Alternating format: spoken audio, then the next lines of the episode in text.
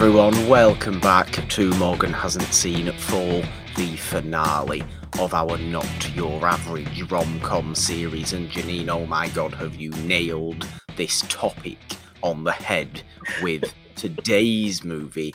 This isn't only not your average rom com, it, it's it's not really a rom com at all, is it? Okay, sure, there's dark romance in it, there's dark comedy in it, but this is really a psychological sci fi movie that just happens to be about romance and romantic partnerships, whilst also being admittedly very dryly funny. Yes. So it's definitely not your average rom com. I think it probably uh, fits that bill better than maybe even all the others that Yeah. we've done in this series because technically at times you could you would be justified in considering it some form of a rom-com this is also another one of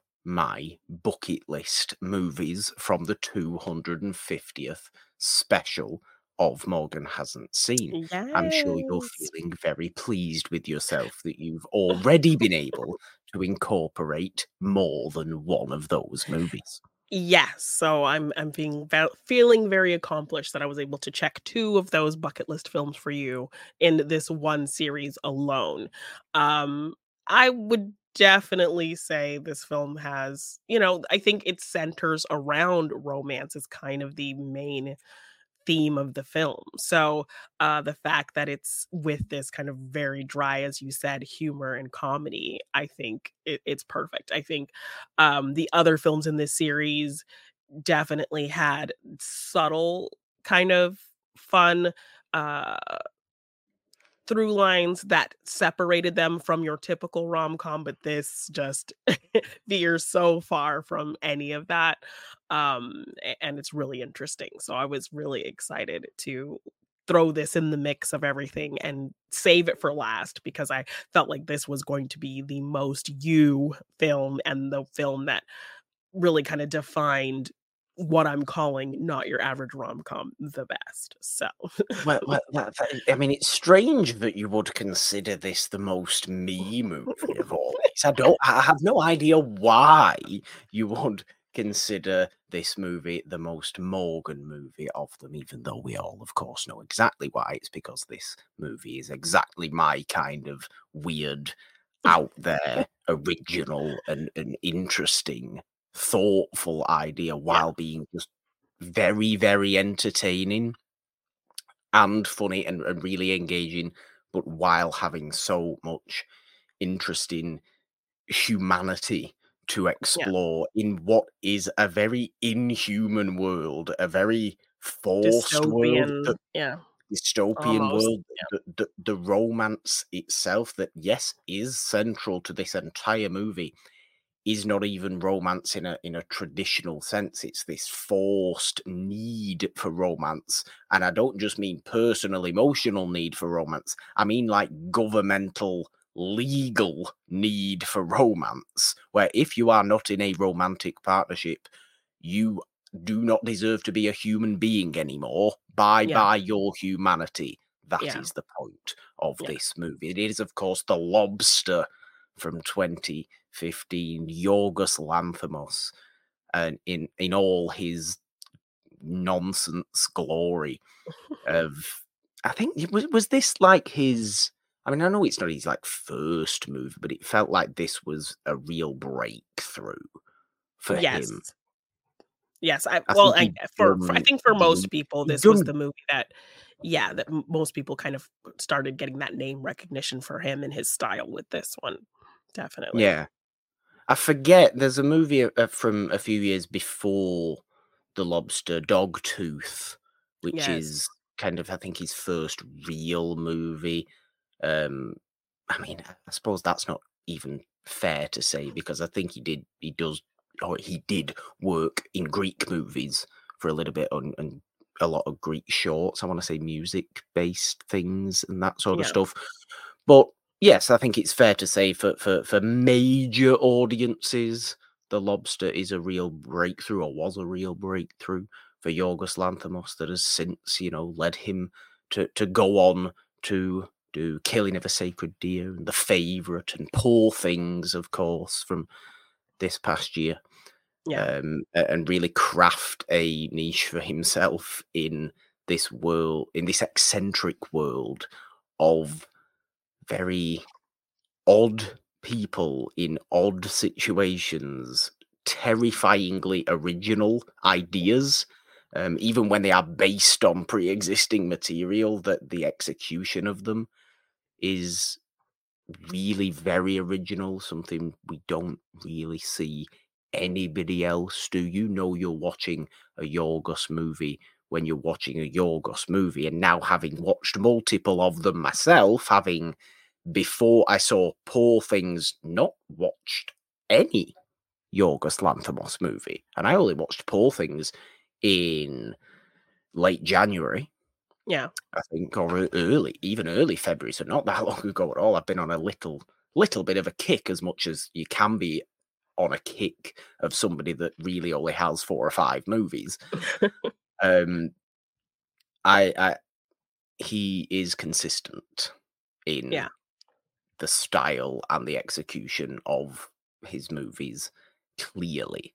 And what struck me again about the lobster is this real bluntness in speech, bluntness in dialogue, bluntness in character, where everybody seems to say what they mean in the most direct way. It it's hilarious to me, and I find this sort of stuff really funny. Anyway, this is how my comedic brain works. I think I am a fan of dryness. I am a fan of out there bluntness or absurd bluntness that just seems so uncomfortable or too you know too direct to to deal with from myself so a, a, a laugh comes out a that reaction is provoked from within me and i think it basically boils down to the fact that i am a phenomenally flowery person when it comes to speaking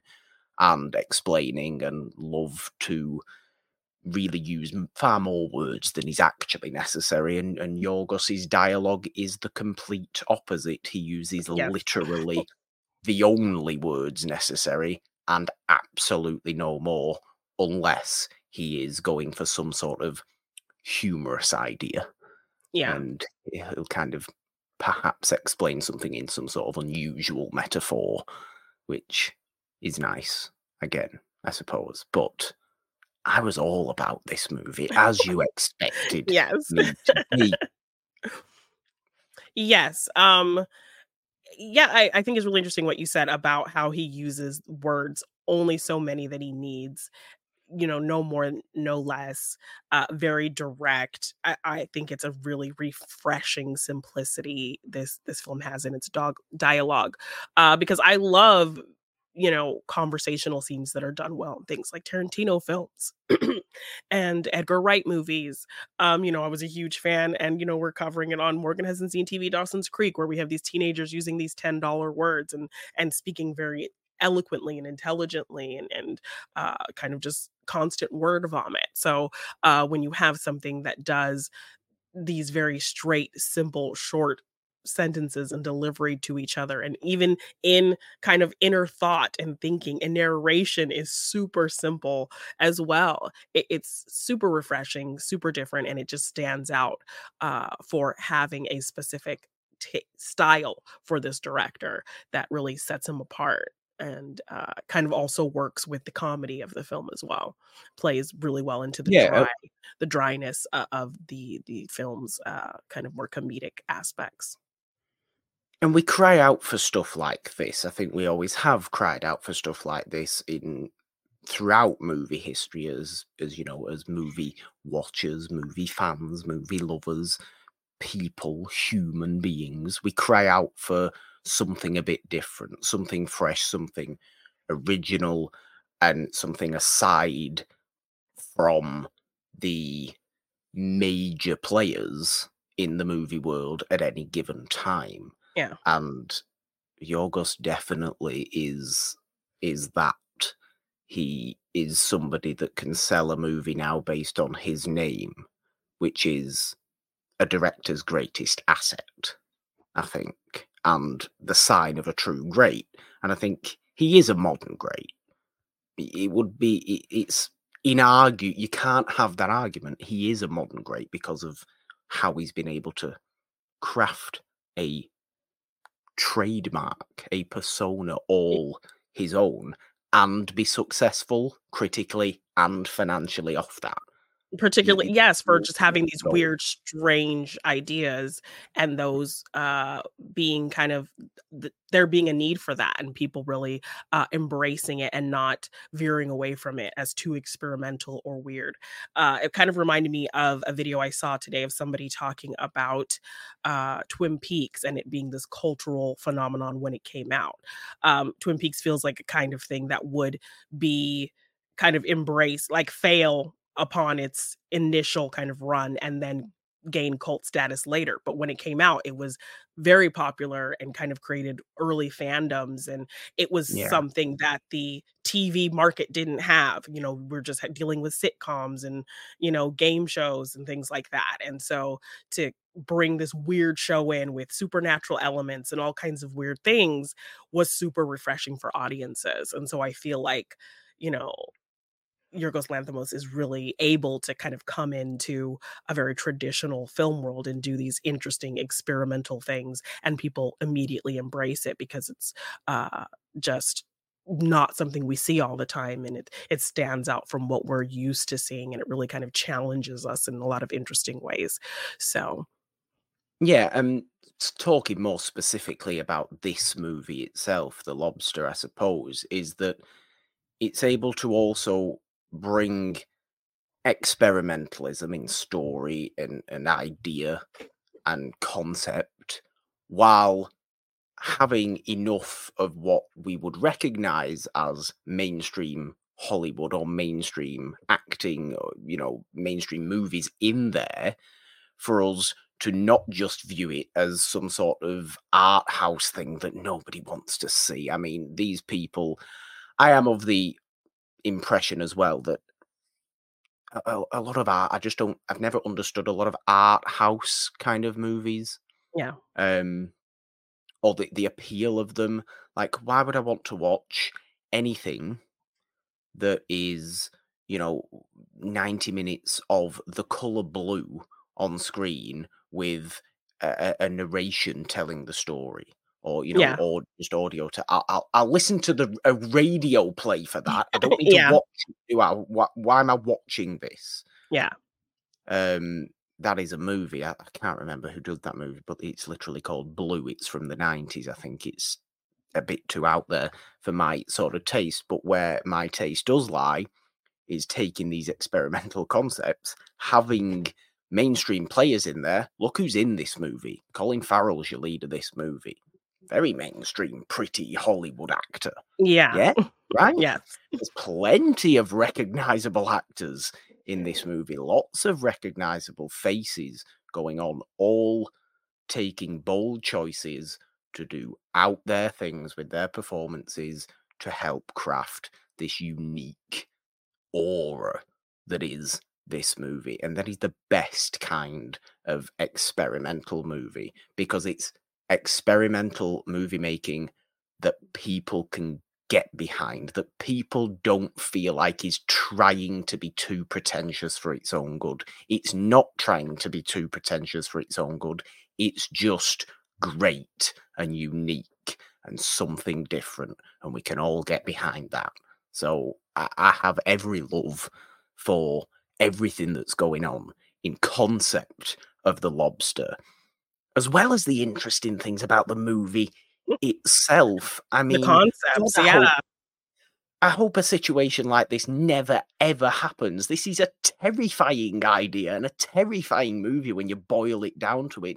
You are legally obliged to be in a romantic partnership with somebody, let's call this what it is as well. The romantic partnerships that you actually see in this movie are the least romantic romantic partnerships exactly. you've ever seen in any movie ever. Yes, and I think that's kind of what the messaging is telling you. Like people so hung up and critical of people who aren't in relationships um to the degree that it feels almost like you're living in this world where everyone's in a coupling um, but things are not as they seem. When you kind of force people into a relationship it's not it's kind of just as pointless as being alone in a lot of ways. So i think it plays with those concepts and those societal pressures in such an intelligent way um, and also just kind of the this is a different look at what we it challenges what we think of when we think of a dystopian world or a dystopian movie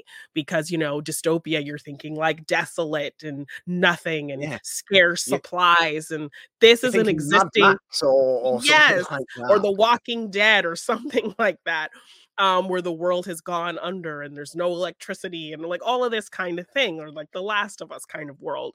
Um, but this is a fully functioning existing world but it's a dystopian world because there are people that are kind of forced to live outside of that um because they don't want to live by these societal pressures and so you know they're having to kind of scavenge and figure things out and and yeah. live on the outskirts and uh there's kind of this really strict ideology and system in place.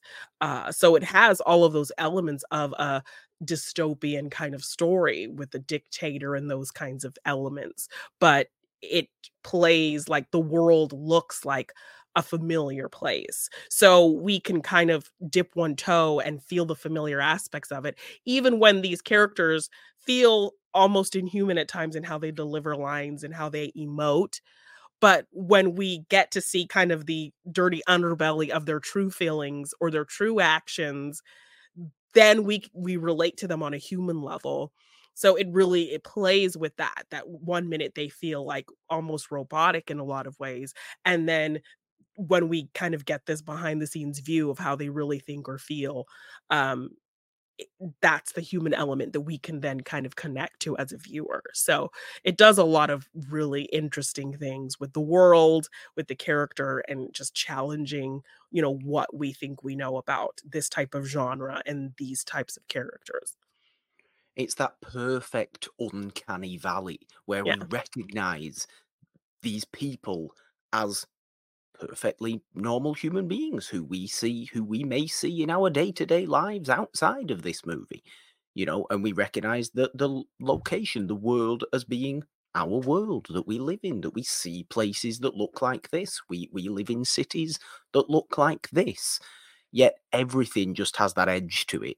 Yeah. Where it just you have to register that, oh no, wait, something something bad's gone on here we know nothing about what's gone on here. We know nothing as to why the world has become the world of this movie. Yet it's still obviously our world, but something's happened. We refer to everything by the most vague of terms. The city they, you know, exist in in this movie is just referred to as the city. The city, a yeah. hotel where they go to do this, um, you know, romantic coupling uh, situation for 45 days or you become an animal is just known as the hotel.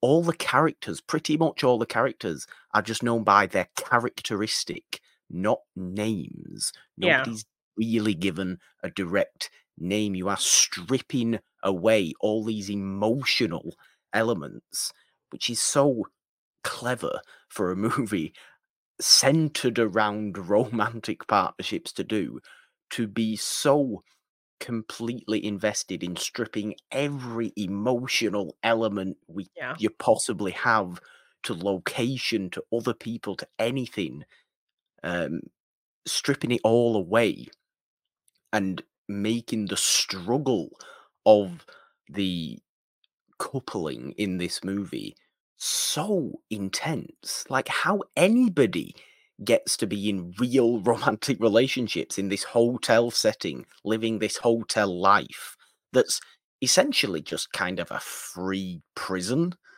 Um, yeah, it's it's really like a luxury prison. Yeah. A luxury prison. You are free to do whatever you want, but you have to stay. You can't go anywhere. You are there for a certain amount of time, and you have to do certain things at certain times. And you have you're not Otherwise, allowed to use facilities. You know, yeah. and you're not allowed to use facilities that are reserved for people in couplings. So tennis courts and things that require two people, you're not allowed to do. You're only allowed to do like yeah. recreational activities that one person can do. Uh, there's even uh, a kind of lesson they try to teach you by making you they buckle one of your hands to your belt for a whole day so you get the feeling of how you know difficult it is to do things by yourself as an incentive to like oh i need to find somebody so that i won't have to do things by myself. So they even try to you know punish you in that way um for doing single person activities. So yeah i think they, i think they phrase it as this this handcuffing your your hand to your belt. I think they phrase it as will this will teach you how more benefit how much more beneficial it has to have two of something rather than just one mm-hmm. and everything about this movie everything about you know the the ideas of the characters in this movie is this terrifying fear need to be in a a romantic relationship but everything about the outside idea of this movie why this movie is actually being made I think this is a celebration of the freedom of single life, really, to be honest. Yeah, and a judgment on those people who force you and society that forces you or tells you a relationship is so perfect because then we see what happens in these forced relationships and how unsuccessful yeah. they are. and you know, thankfully, once we get later on in the movie, we we get to a stage where Colin Farrell, you know, seems to develop genuine emotional feelings for a woman, Rachel Weisz. And, you know, that is treated very much as something you want to see succeed yeah. rather than all these crafted, curated relationships that have taken place in this hotel that, you know, we, we've seen be very much forced upon these people. Yeah. Like people who live in the city who are single are literally taken to this hotel through legal means. They're not allowed to be single and live in the city. This this doesn't this is not just not allowed. Yeah, we see a woman in the mall and you know she's wearing a wedding ring and they question her, "Where's your husband?" and she's like, "Oh, he's on vacation."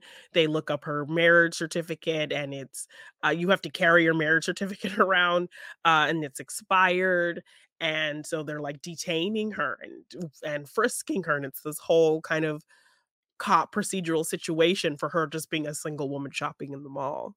So, yeah. It's it is terrifying. It's low key terrifying.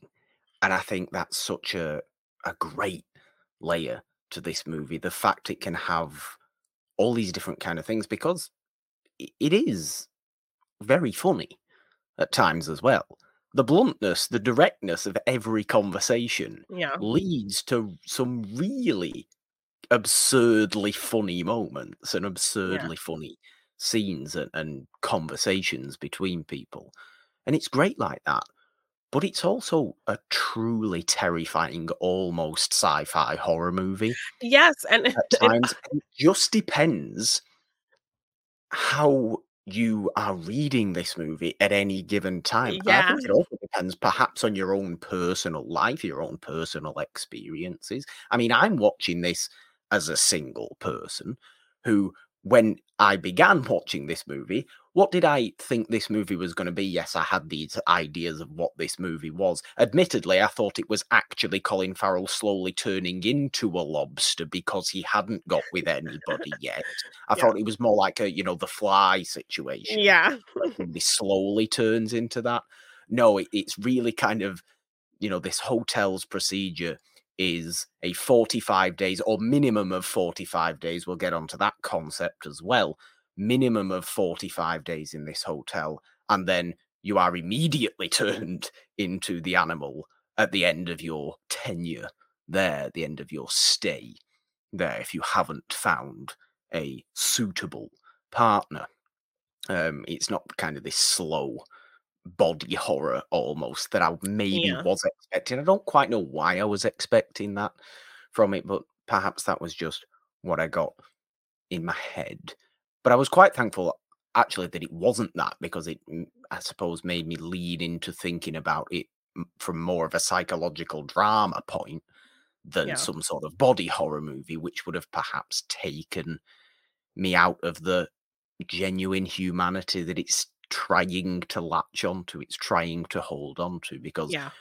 as soon as you go into body horror, you mm. immediately just become very conceptual as a movie and you know very idea based as a movie and yes okay it's like that as well but you lose a certain human emotion when you're seeing someone be half a monster essentially Yeah. You, you lose that and you never lose that human connection i think with colin farrell even though he is one of the most bland dull boring creatures to have ever been a character in a movie in- Yes. in the lobster he's so unbelievably dull he's like that energy vampire from what we do in the shadows he's so dull Yes, and the fact that they cast him to play this part, this very kind of charismatic, fast talking, known to be very, you know, known for his looks kind of actor, especially when he was first kind of come up and coming.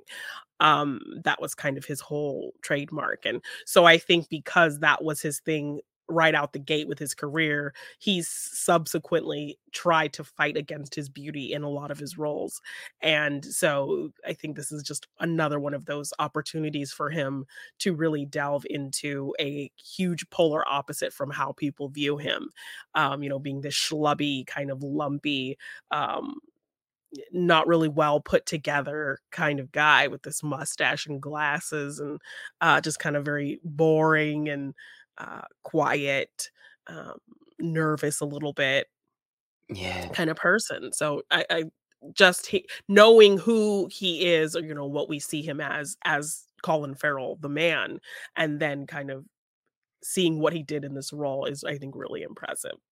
It, it is. It's a great, great performance. It, you know, I, I I like Colin Farrell anyway. I have an awful lot of respect for Colin Farrell as an actor, but it's increased tenfold after watching this movie because I don't think I've ever quite seen him be so daring in a Yeah. role that he is in this. You know, compared to what he's usually doing. Like even God, I mean, even playing the Penguin in the Yeah. Batman. Okay, you you can't tell it's Colin Farrell. He's wearing all these prosthetics to make himself look like the Penguin, but he's still bringing a certain brash charisma Yeah, performance uh, and a, and a loudness and an expected persona of somebody like Colin Farrell.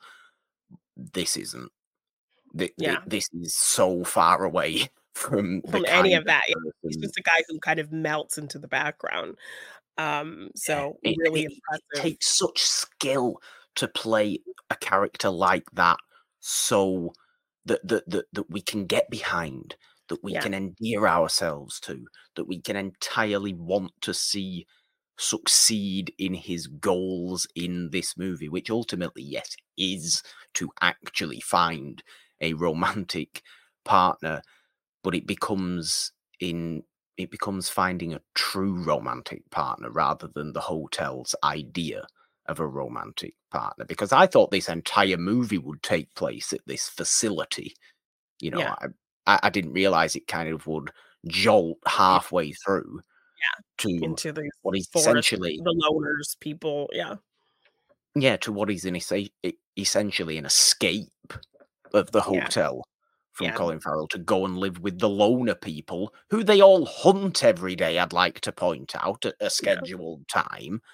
The hotel um, guests all are escorted out to these woods to hunt the loners, and if you tranquilize so many loners in you get more given days added to your stay at the hotel. days.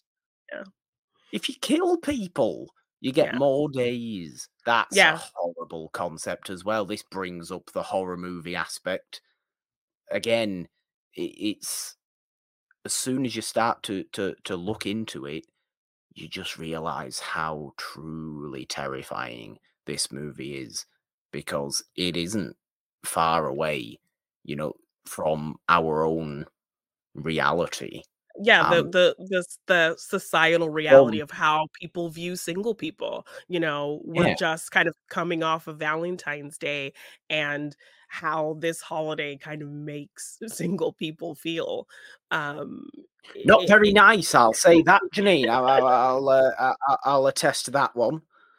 I mean, it's very interesting, and and I I you know, I'm coming at it from a perspective of a not single person who was not in a forced is not in a forced relationship. Well, that's good. Um Um, at least you're not in a forced relationship. Yes. Um, uh, but hey, you know, just give me a child and that that'll make it better. That that fixes That's the true, problem. yeah. what about I that love that line from Olivia Colman and just about how and, and if you the arguing continues, we'll give you a child. We found that that helps in most cases, in in quite a lot of cases. like, Is. Olivia Colman not just the perfect person to play this kind of role as well, though? This Yes. stern, supposedly pleasant and and genial kind of person. Yeah. But there's malice behind those big eyes of Olivia Colman. And Yes. Yorgos clearly liked her well enough to cast her as Queen Anne in The Favourite and win her her Oscar. Yes. So, yeah. Yes. I mean, not that Um Yorgos won her Oscar for her. She did that herself. It was all it was all Olivia Colman. But the point was, he gave her the chance to. Yes, but it's just interesting to watch this movie from different relationship perspectives and really kind of pick different things out of it and really see what it's trying to say and like kind of the things it's uh trying to highlight and just this Yeah. extreme version of what we know in in general society how people feel about things. So I- Yeah, i think but maybe went about that really really intelligently. Maybe I, you know, when i when it was first starting, you know, when when I watched only a little bit of the movie, I was thinking, obviously, me watching this as a as a single person, this movie is just going to make me miserable, isn't it? Because it's literally just going to be like two hours of every character here telling you you have to be in a relationship and you're bad if you're not. And Colin Farrell's just going to become more and more miserable because he's not in a relationship, isn't it? And then when it comes to be actually about not forcing anything, yeah ultimately you you you find the group that's happy being single, but even they aren't good people. No, and they have their own kind of dictatorship uh, in how they view the world and how you have to view the world. And there's yeah, somebody always telling you how to be. Um, and, and you can't win either way, whether you're single, you, you know, if you find love, it's wrong. And then if you don't find love, uh, it's wrong. So you're kind of screwed whichever end of the stick. Um, yeah. Thi- This is this is the bizarre mentality yeah. of of Léa Seydoux in this movie and her, and her group of her band of loners because she then demands when Colin Farrell goes to join them after going through all of his ordeals, and we'll speak a little bit more about all them because there's quite hilarious things going on with John C. Reilly and Ben mm-hmm. Whishaw and a woman, a completely psychotic woman who just likes killing everything in sight, Oh yeah, the heartless woman as she's credited the. Heartless woman and the nosebleed woman who Ben Whishaw ends up with. Um, they, you know, they have a really great, solid uh, relationship built on the foundations of trust and truth. Their relationship, isn't it? Yeah, No, yeah. it's not at all. Ben Whishaw's that desperate that he has to force himself to have nosebleeds by beating his head on tables Yeah. and cutting the inside of his septum to to force his nose to bleed so the nosebleed woman will think they're compatible Yes, because everybody has to have a compatible trait, and that's what matches them. Um, you know, if it's since when has that been a thing right? either that, You have to have at least one defining life yes, you have to have at least one defining trait compatible with somebody for it to be accepted as a legitimate, you know, pairing. So that kind of what should I have to look for? Tell me, tell me what what what should I have to look for? What trait do I have? What's what what's my specific one character trait that every character in this movie is apparently allowed only one defining character trait? Then which um, happens to be a limp. You're an old soul. An old everyone, soul. Oh everyone thinks you're an old man, so you need to find someone who ever a young woman who everyone thinks is acts like an old lady. Not necessarily, because that's not how real life works. It might happen like that. Who's to say? It might actually happen like, but it doesn't strictly have to. But no, according to the hotel and the hotel yes, manager, that's, that's exactly what they accept. What uh, yes, so he he fakes, you know, these nosebleed situations so that he can get into pairing because he's is getting close to you know the final days of the hotel stay. You get desperate, and so then he kind of he's panicking. He's yeah. panicking but then we get kind of a little bit of information throughout the film that they're not doing well, that there are arguments and fighting. So, you know, we get this line, almost kind of a throwaway line from Olivia Colman, you know, if, you know, your pairing's not going well, if there's arguing, because they move you to different phases. So once you get in a pairing, then you move to a bigger room with a bigger bed and shared things. And then if you do well there, then you go to the yachts and you get to be on the yacht for a week or whatever and and have more privacy. Um, so she kind of does have that throwaway line about if thing if you are arguing or fighting, we'll give you a child, we'll sign you a child. So then late the next time we see him, he has a child. So then we know immediately things aren't going well because all of the relationship is based on a lie. So that just kind of being this interesting way to tap into a real thing of, you know, relationships don't do well when they're based on a lie. I think is just another fun way and interesting way to illustrate a very kind of common known uh, yeah. thought process in relationships. Yeah, but going going back to what I was saying about watching this and expecting to feel kind of miserable, um, I'm glad ultimately that it, it doesn't turn into that because yes, okay, even when we are with the loners who love being alone, you thrive on on being alone. They are strictly alone. They are now not allowed to develop natural romantic bond with each other for fear of mutilation and death. Yes, you can't kiss, you can't flirt. All you can really do is have conversations. You can't, you know, they have their dance parties, but you have to just, you know, dance on your own. Um, so we've gone from one extreme to the complete other extreme here. Yeah. And really, what the movie is trying to say is don't be following any extreme societal belief when it yeah. comes to this sort of thing. Treat yourself as the individual you are and be individualistic. Be your own person. If you want to fall in love w- with Rachel Weisz, and if you, Rachel Weisz, wants to fall in love with Colin Farrell, go ahead and do it. You shouldn't need to be for you shouldn't need to to, to be, you know, under this fear of mutilation and death by Léa Seydoux just because Léa Seydoux can't find romance for herself. I, I think that's Léa Seydoux's problem. You know, that's not anybody yeah. else's problem. She's the one who goes to the city and spends these awkward afternoons with her parents pretending she's married to some other loner dude and that it's all a play acting. Yes, and you know that she runs some big business and she goes on business trips when she's really just living in the woods doing a whole lot of nothing, um, because she can't live in society. Um, Léa Seydoux's great in the movie as well. Yes, by the way, I think this is a she, really good role for someone like her. Yes, I mean, you often see as these kind of, you often seem to see as, as quite kind of emotionless characters. I think she's good at playing that sort of thing.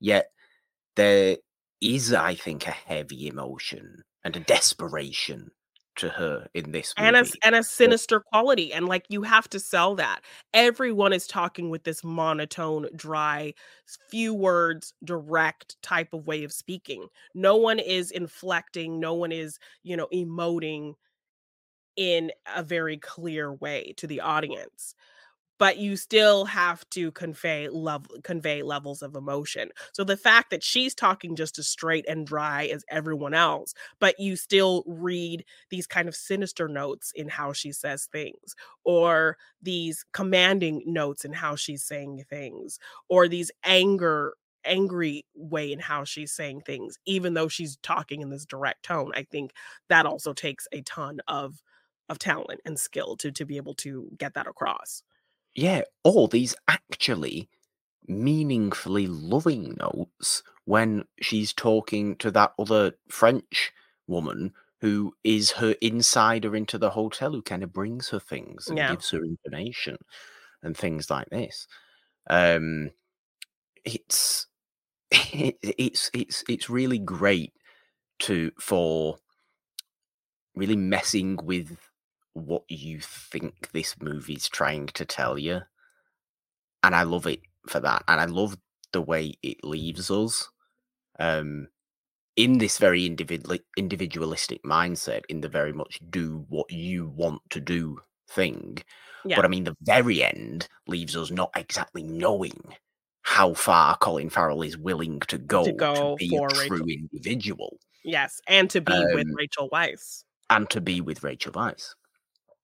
But that's what the movie wants you watching it, I think, to take away from it is absolutely if you want to find a natural romantic partner, this is perfect. But absolutely, if you want to, don't. That's fine too. Just don't listen to these gaggles of people that are so obsessed with listening to each other that they can't think about any other possible outcome. Yeah. Which is is exactly what we have in this and you know you can you can put that thought onto onto any aspect of life. It's not just romance you can put that thought onto politics religion all these big concepts where people on extreme sides will tell you this is right and that's wrong. No this is right and that's wrong. No actually what about if me i'm just here kind of flirting between all these different kind of things picking up instances from maybe everybody and going well that's okay and that's okay and that's because i'm a human being. We're all yeah. individual. It's it's life of brian all over again isn't it? It's oh we are all individuals and like and brian sat up there on his on his bedroom window this is after he's just exposed himself to the public um and all of his followers who think he's jesus is there underneath him and going, Yes, we are all individuals. We can all think for ourselves. And they're just yeah regurgitating what he's just said back at them because they're all they're all sheep, Jeannine, we call them. We call them sheep. These these people should be turned into and sheep. That's which is of the funny because they think their way of thinking is the best way of thinking but they are in fact like being very much sheep um uh i i was able to kind of make my own film comparisons as well there's a film called citizen ruth um with um oh what's her name what's her name laura dern and it it's it's about abortion. So she is like this junkie who has gotten pregnant and Okay. now we have, you know, this extreme of pro-life people trying to use her for their agenda Okay. and pro-choice people trying to use her for their agenda and trying to take the decision out of her hands on what she's going to do about this pregnancy. So it very much feels like this societal telling you one thing or the other, one group thinking they're right. All the things you were kind of just talking about all kind of made me see that comparison uh, to Yeah. this movie of, you know, the single person not being able to choose because society is coming at them from two different extremes um and so this is so well illustrated in this movie um you know you community's great. yes Community's great. and you want see the good build- things i think you see the good things on both sides that come out of being able to you know the privileges of being in a couple is really illustrated in the hotel aspects and then the kind of comforts of getting to just meet people and enjoy company but doing things on your own you see with the loners so you see the good aspects but then I love how the film shows those aspects deteriorating and then the societal pressure just kind of uh you know diluting the positives in in, in ways uh, of both kind of conversations. It, it's all about naturally coming to those Yeah. conclusions yourself Yourself, as the yeah. individual and just not being told by other people and just taking people's word for it. Because your beliefs are your beliefs and your experiences are your experiences and nobody else shares those. People might think they know what you think, but they don't because only you know what you think and feel. Yeah. and that's you know that's that's just i think the best way to be. I think it's also the easiest way to be because you're not then going you're not you're not living in in worry then. You're not living in some sort of societal or societal anxiety where you, you're thinking oh you know if i if i don't believe in this then I can't be with these people over here. Well, yes, you can. Yeah. Yes, you can because they're the people. They're not cons. They're not just ideas. They're not walking phrases going around. I mean, they are in this movie, but the movie gets you thinking about this sort of thing and the this sort of belief pattern and this belief system in the world, where ultimately people are just idiots Yeah. who love hearing what they want to hear and can't take hearing anything else. Yes. Um, so you know, you talked a little bit about how you viewed it as a single person, me as a not single person, as a married Yeah. person. Um, you know, I found myself kind of looking at the the marriage tests that kind of happen in this Okay, film and yes. like what I would do in those situations. So at a certain point, the loners decide to infiltrate the hotel and kind of uh really put the people with these harsh ideas, you know, on blast. So they kind of take the manager and her husband at gunpoint and force this situation. And they ask the husband, they tie her up and ask him, you know, which one of you could live without the other. So then I'm trying to like, so that's those were the aspects where I was kind of kind of Oh, putting those questions on my relationship and being like, how do I?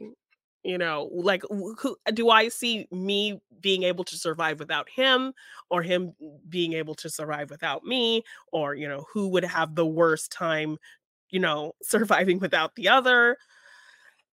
I would question are these healthy things to be thinking about? I know, and, and things I wouldn't think about, but because it's it's staring me in the face in this movie, if someone's holding me at gunpoint, you know, Nobody's holding you at gunpoint. This is No. fine. definitely not. But like those were the aspects in in in Yeah. you know, those were the relationship questions that were coming up for me as somebody watching it in the opposite situation of you. Um, those were the Yeah. parts of the film that were had me like, "Hmm." like Yeah. yeah, I, I just I, I just I just love that I what I took from it ultimately is the best way of doing this kind of thing is find it naturally. Yeah. And when it comes naturally, roll with it. As uh, the the Supremes and later Phil Collins sang You Can't Hurry Love. yes, And you just have thus thus runs true in the lobster. You can't hurry love. Yes. Thi- This should have, Um, that should have been on the soundtrack to this movie, although it would have been a little out of place. It's not a movie that requires any sort of poppy soundtrack. No um but as you mentioned at up top there are quite a few dark elements i mean this film opens with a woman frantically driving somewhere um she gets out Mm. of her car and she shoots like a bull or something it's like a bull Yeah. think. And it might, it, I think is it not a like a cat- donkey or a horse? Yes donkey um uh and so she shoots the donkey and then another donkey kind of walks over to that donkey and it's like looking at it um so then you know you don't really know what this means if this is your first time watching it so like what were your thoughts? Were you already kind of getting what that meant when you first saw that opening scene?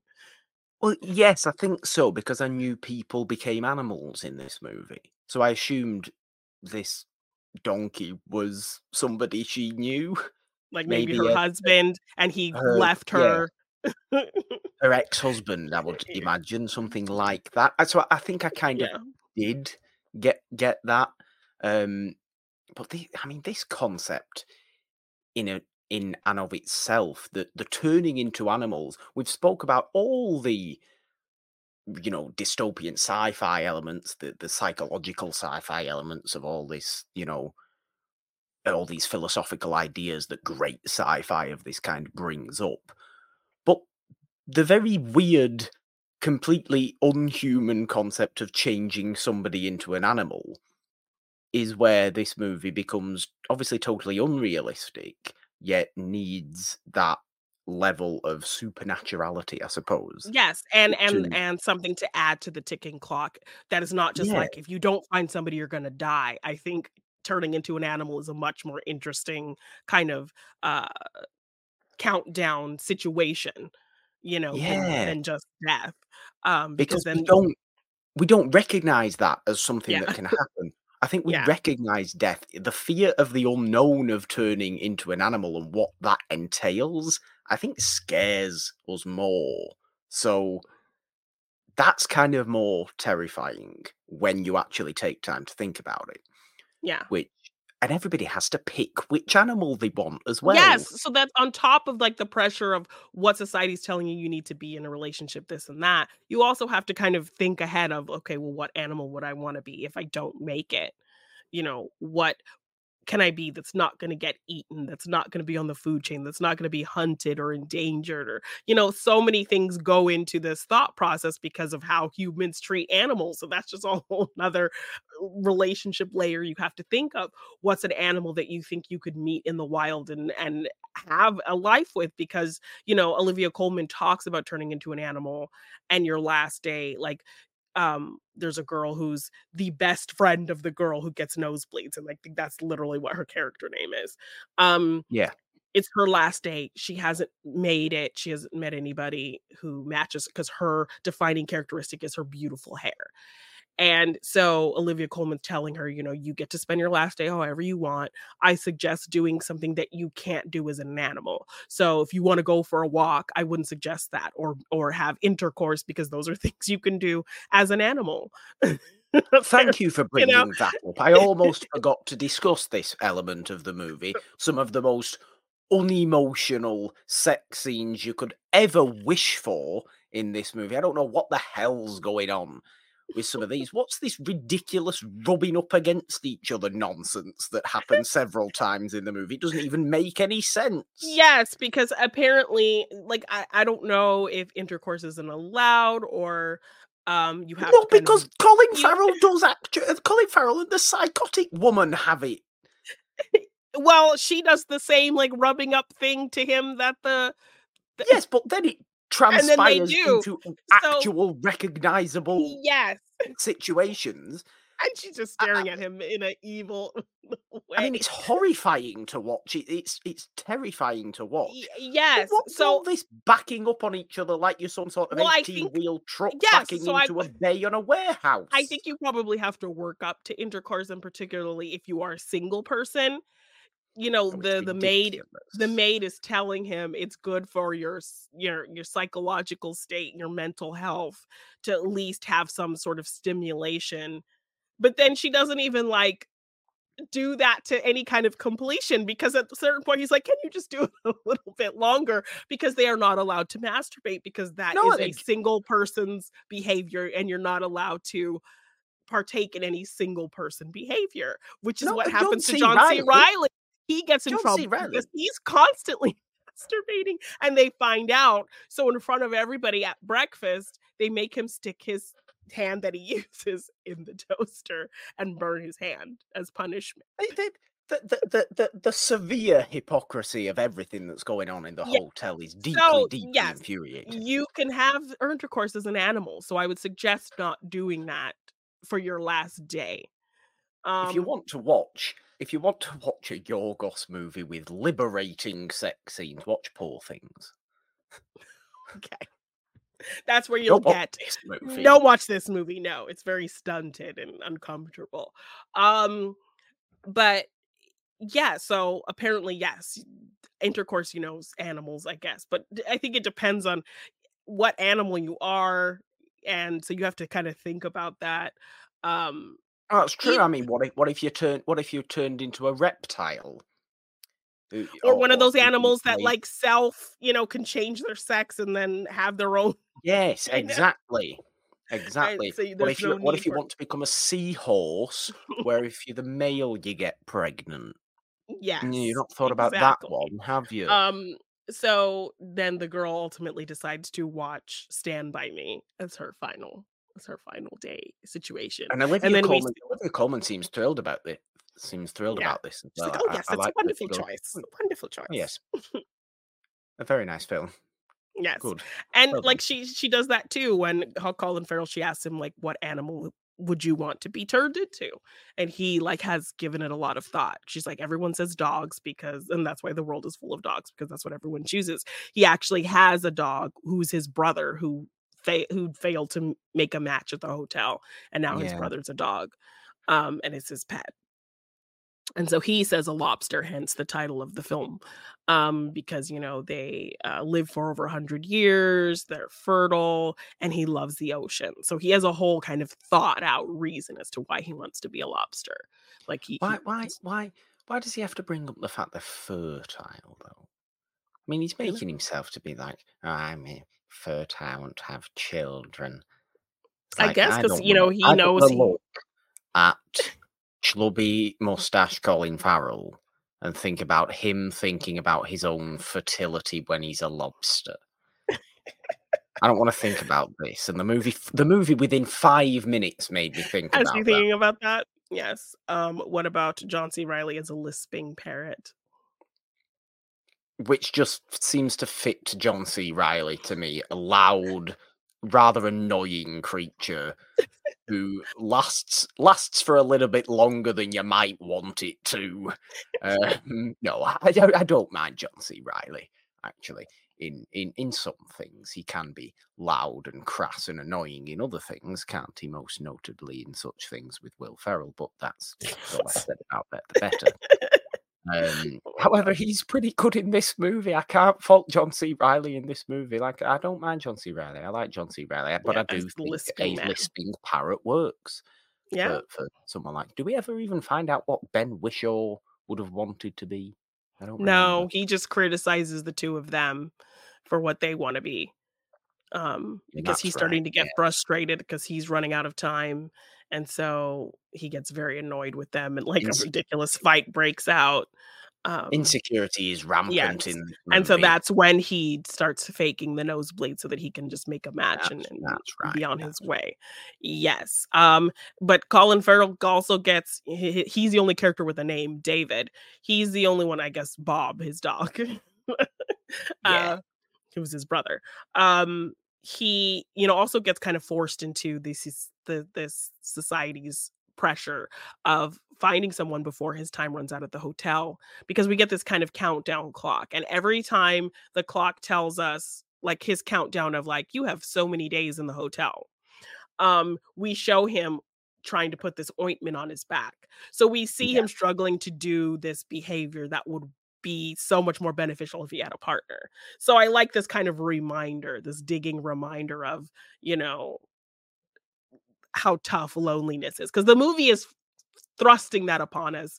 The movie is Yeah. shaming people for being single and alone with these ridiculous reenactments of a woman walking alone, she'll get raped. If she's walking with somebody, she'll be safe. A man eating alone, he'll choke on his food.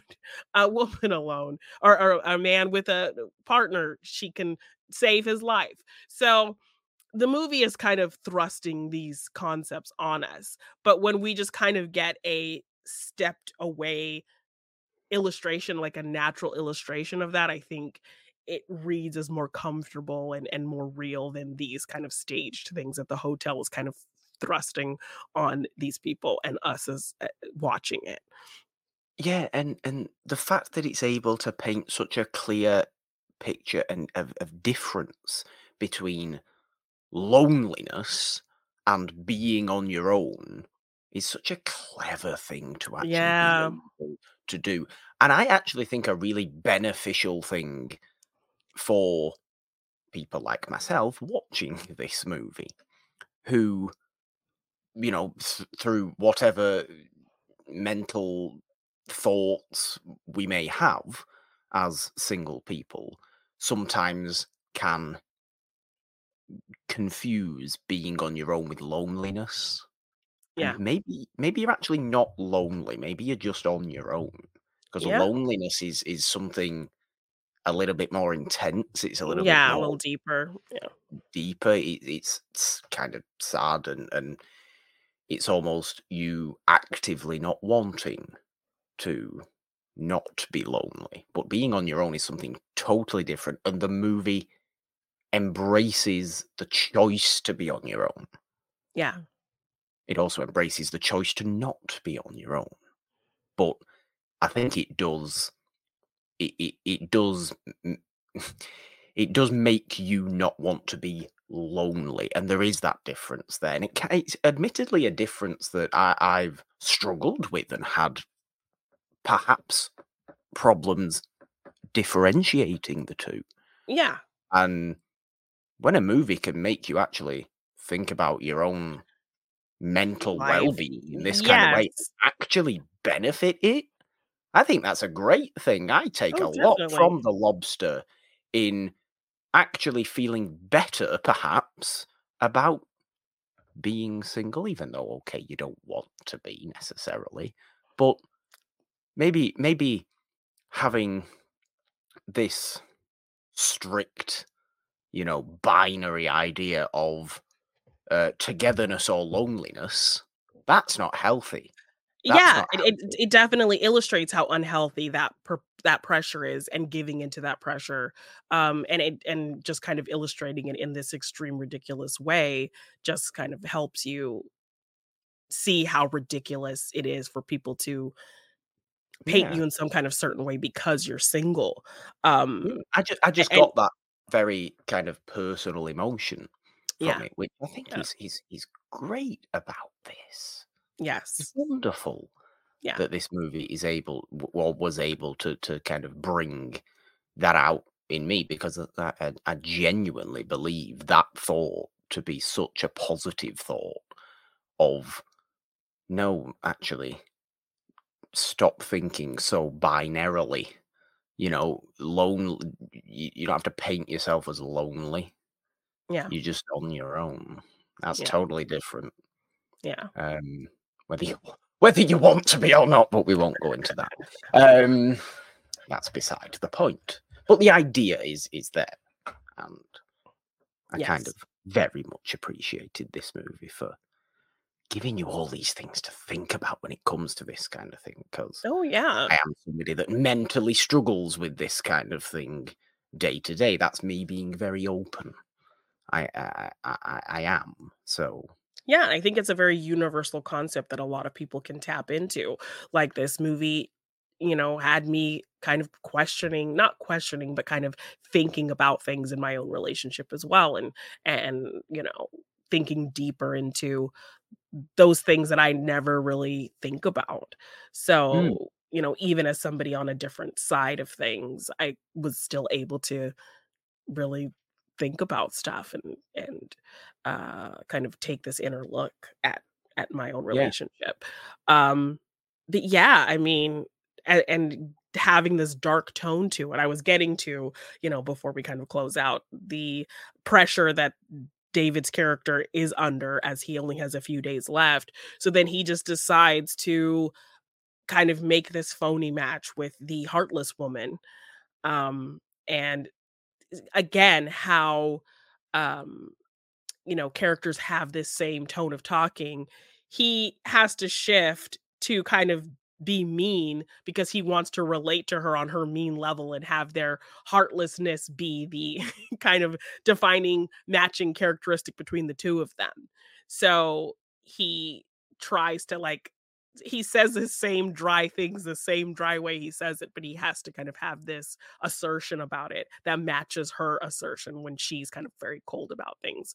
So I think there's this funny shift that he's able to play with him pretending to be heartless when we know he's not heartless and him still having to deliver it in this very monotone way. So he does kind of, you know, sh- and she's testing him as well in a lot of ways. Um because the, the we have a the woman called like the biscuit woman who's always trying to offer people biscuits and um you know she seems very desperate and sad and no one ever wants to talk to her no one wants to match with her um and she you know tells Colin Farrell that she's going to kill herself and jump out of her window um and when she does she's jumping out of a first floor window so then she's just there like dying slowly and screaming. And so Colin Farrell's David says, Hey, this is the perfect opportunity to relate to the heartless woman. So he goes over Right, to her so dark. and starts, yes, and starts talking about how, oh, I hope, you know, I hope she dies soon because I'm trying to get some sleep and she's going to be too loud. But then again, I didn't like her, so I hope she dies slow. And he's trying to like say these sinister things he doesn't mean to relate to this terrible woman because he's so desperate to make this match. Um, so unhealthy. right? So then he makes this terrible match with her by pretending to be heartless. She can see through it.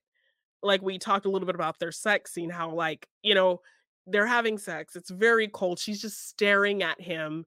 He even leans down to kiss her and she just gives him this evil look. And so he like backs away and does ends up not even trying to kiss her during sex.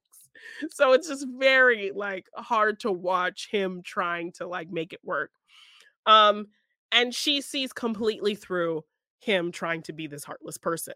And so her ultimate test is she just wakes him up and says, I killed your brother. Yeah. And he and and he has to still play along because he knows, and you hear him, his voice is breaking. He wants to cry, but he's like, "Oh, uh, uh, great, that that's that's wonderful." like trying to act like he doesn't care, and then he's like, "I'm gonna go brush my teeth," and then you see what she did because she said she was just Yeah. kicking the dog and kicking the dog. She even mocks the noise that the dog made, It's and knowing that this dog was a person that meant something to him, that this dog was not just a dog, this dog was his brother. Like already, dog death is very sad and hard. And then to, to that added layer of this dog being a person at one point in time. Right. It's it's it's it's it's awful. It's Yes. So this is what properly, properly awful. Yes. So this is this is the darkness in the film for sure. Um so this is what is kind of the jumping off for him to run away because she sees right through him. She wants to now report him to the managers. Um and then he ends up running away from the hotel. So um that's kind of how Yeah. he ends up with the loner people, but just kind of the dark shifts in this film are really interesting and um, in terms of how it kind of changes the characters and and I and I like this is how we shift to the next kind of phase of the film because I know you were thinking it was kind of going to go with the hotel and be one way for a whole chunk of the film and then when that shift happens it was kind of a surprise for you so I like that we get this kind of harsh thing to force that shift to happen and then we're kind of settled in a whole nother side of the story for the last half of the film Yeah, definitely. But I I love as we begin to close out the show, the way these two halves end. I think they end surprisingly quite similarly because we leave Colin Farrell actually at the hotel after this first half when he's, you know, escaping and going to be with the loners and then the rest of it. He puts the psychotic woman in the transformation room, but we never Yeah. re- it's never revealed what he transforms her into or what she becomes or anything like that. We are left it is left completely to our imagination. Uh, Colin Farrell's never willing to talk to Rachel Weisz later on about exactly what he transformed her into. So that's that lingering thing going Yeah. on right in the back. And the movie itself ends with that as well, because after a certain time, with he and Rachel Weisz um, naturally growing very fond of each other, well, Léa Seydoux ends up finding out yeah and ends up organizing a doctor, paying a doctor in the city to uh, blind Rachel Weisz under the guise of getting her short sightedness, the trait which he, she and She Colin shares, yeah. share, um, sorted out laser eye surgery, whatever it would be. But no, this doctor is paid by Léa Seydoux to, to blind Rachel Weisz. So romance is over between the two of them. But is it? But is it over between the two of them? They don't want it to be over between No. the two of them. That we see them try to continue to make it work a- a- as best they can. And the very final scene of them, the, just the two of them, Colin Farrell and Rachel Weisz, going back into the city, Yeah, they sitting escape to the city. really, really kind of nothing, utterly emotionless diner atmosphere. And she obviously being blind and quite quietly Colin Farrell takes himself to the bathroom with a steak knife and we see him pointing it towards his eye. We cut back to Rachel Weisz drinking a glass of water and the movie ends. Yes, with her just waiting for him to do what he needs to do. So we never know if he actually commits to to blinding himself so that they can have a common trait and be together. Um because and, and I love the scenes of when she's blinded, him asking her all these different questions of things that he can do to see if they can find common ground on any other level. Like do you speak German? You know, all these different things. Do you do you know how to do this? Can you can you play the piano? just to see if there's anything else they can relate to. And when they've there's nothing he can think of that gives them that common trait, then he decides to run away with her. So you're already thinking like, okay, he's chosen her. They've run away from the loners. They've uh, you know, This is- this is the leader. You True know, love. yes, they've dispatched the leader. They run away together to the city. They're gonna be together despite what society's telling them, what you know, the loners are telling them, what the hotel's telling them. They're gonna be together. Um, but you know, they have to have this common trait. So this is Yeah. is he willing to do this? And we never find out if he's willing to Never go through with out. it. We see him hesitating a little bit, and then we just kind of end the movie there. So really interesting. is he willing to do what we almost want him to do, Yeah. even though it's such a horrible thing, this self mutilation? Yes, I'm over here like, can he just maybe blind himself in one eye so that you know he at least can be the eye for the the two of them? Um, that would still count, right? yeah, I think it's so much more effective that it, like the first half, ends with us not quite knowing an important detail because while that first half leaves us hoping that he's done the worst possible thing to the Yeah. psychotic woman, the end of the movie, the true end of the movie, leaves us with the hope that they ha- can actually craft a life together because this will be one seemingly quite rare instance of genuine human emotional connection in this very robotic forced romantic world which is all we crave as people connection Yeah. isn't it? Yeah. We, we, in any sense, I think we crave connection with others as as one of our defining human traits. So I love that it ends ambiguously like that. I'm I'm never usually a, a massive fan of ambiguous endings. They have to really be done well They have they have to be done well and they to, have to to, be done impact. yeah, I think they are more successful when they are in concept movies. And I think Yeah. this is a concept movie. You know, I don't think they're successful when they're in plotty movies Yeah. because when they're in plotty movies, you just, well, that plot hasn't finished. Like, yeah. This plot, what plot? It's not interested in a plot, this movie. It's interested in, in an idea Yeah. And a and, and concept. a concept. Yeah. So it does work because it keeps you thinking. What a great movie this was, Jeannine. I know we wanted to uh, say a couple of our own things before we truly close yes. out uh, this show. But if you want me to do my ranking yes. of not your average rom coms, I think, admittedly, it's quite a simple one for this um, this series, yeah. as it might just go backwards. If you look at the movies we do, it might just go this at one because I don't think it can not be. It's just by far the best movie of the four. Yeah. 13 going on 30 is definitely the most fun of the four. Yes, and we actually found some interesting layers within that film, speaking to aging and getting older and, you know, yeah. wanting to get older and what that really means. And I think we actually found like some deep things in such a fun movie with that too, as well.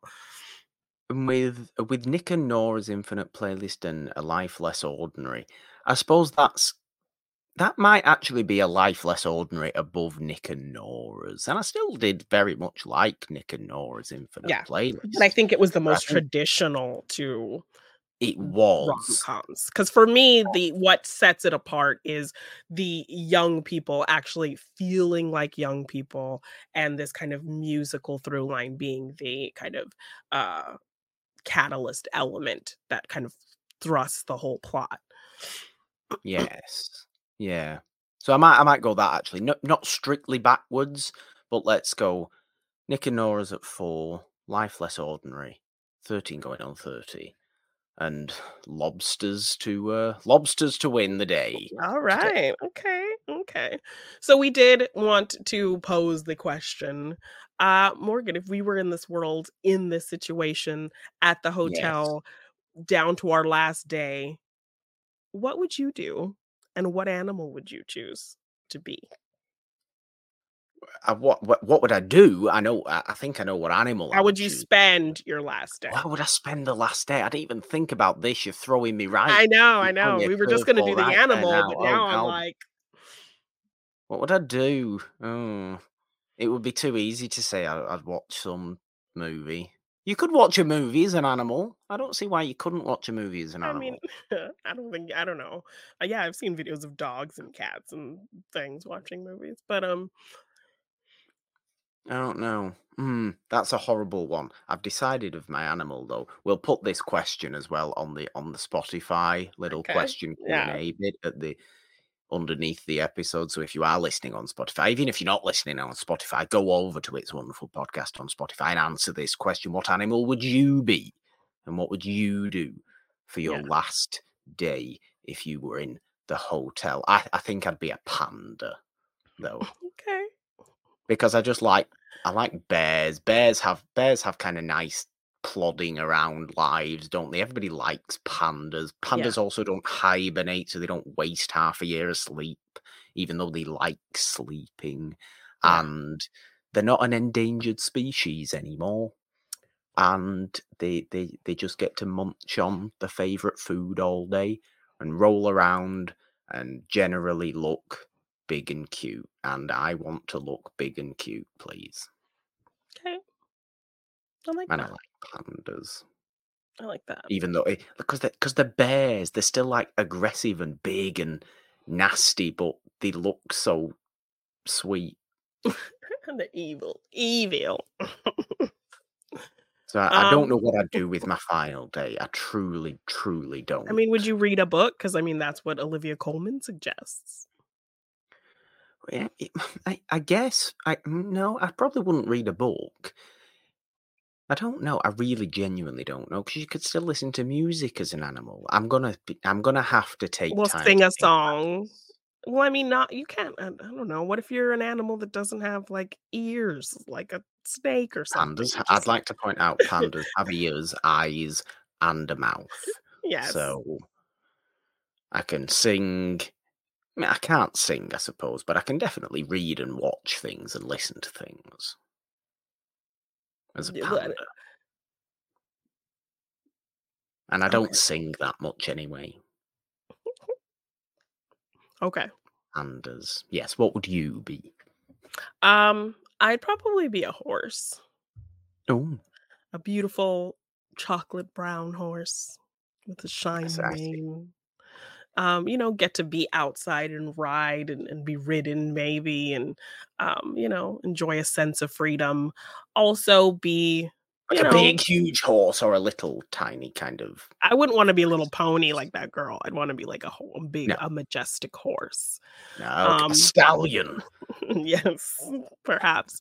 Um, yeah, getting to kind of run free and uh, but also, you know, get to be useful and needed and uh in, in Uh, some That's type true, of way. actually. Horses are useful. Yes. So I think, you know, as a horse, I would still, you know, I'm somebody who who likes to be of use to people and help people and um, you know, it's nice to be needed. And so, you know, to replicate that feeling through being an animal, I think you could get that with a horse. And you'd also be very beautiful. I think horses are beautiful. So, mm, and you'd get that sense of freedom riding, being outside and the breeze through your mane and, you know, all of that. A, a, good, a good, good, solid choice there. I like that very much. Well, there we go. Do let us know on Yes. Spotify what your choices would be. And that is one place you can find this show, of course, but it isn't the only show you can find because the main show, It's a Wonderful Podcast itself, is there every single Friday, of course, celebrating old movies over on that show. We'll be back with another new series next week on Morgan Hasn't Seen for March. For March. That's what month it is coming Yes. next. Why did I temporarily forget what time of year it was?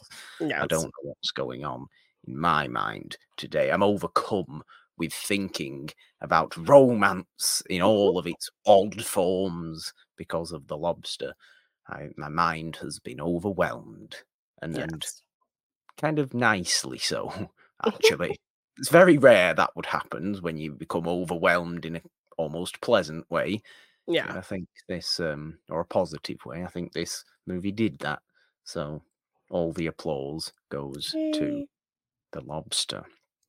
But yes, Morgan hasn't seen it and the main show. It's a wonderful podcast itself. Find them on the It's a Wonderful podcast feed on all major podcast platforms. Subscribe wherever you do listen, of course. Leave your rates, reviews, and other such things and answer those questions we put on Spotify. You can also subscribe and ding your notification bell on the It's a Wonderful Podcast YouTube channel if you want to support us over there and all the fun stuff we have over there and put up over there. It's very exciting too.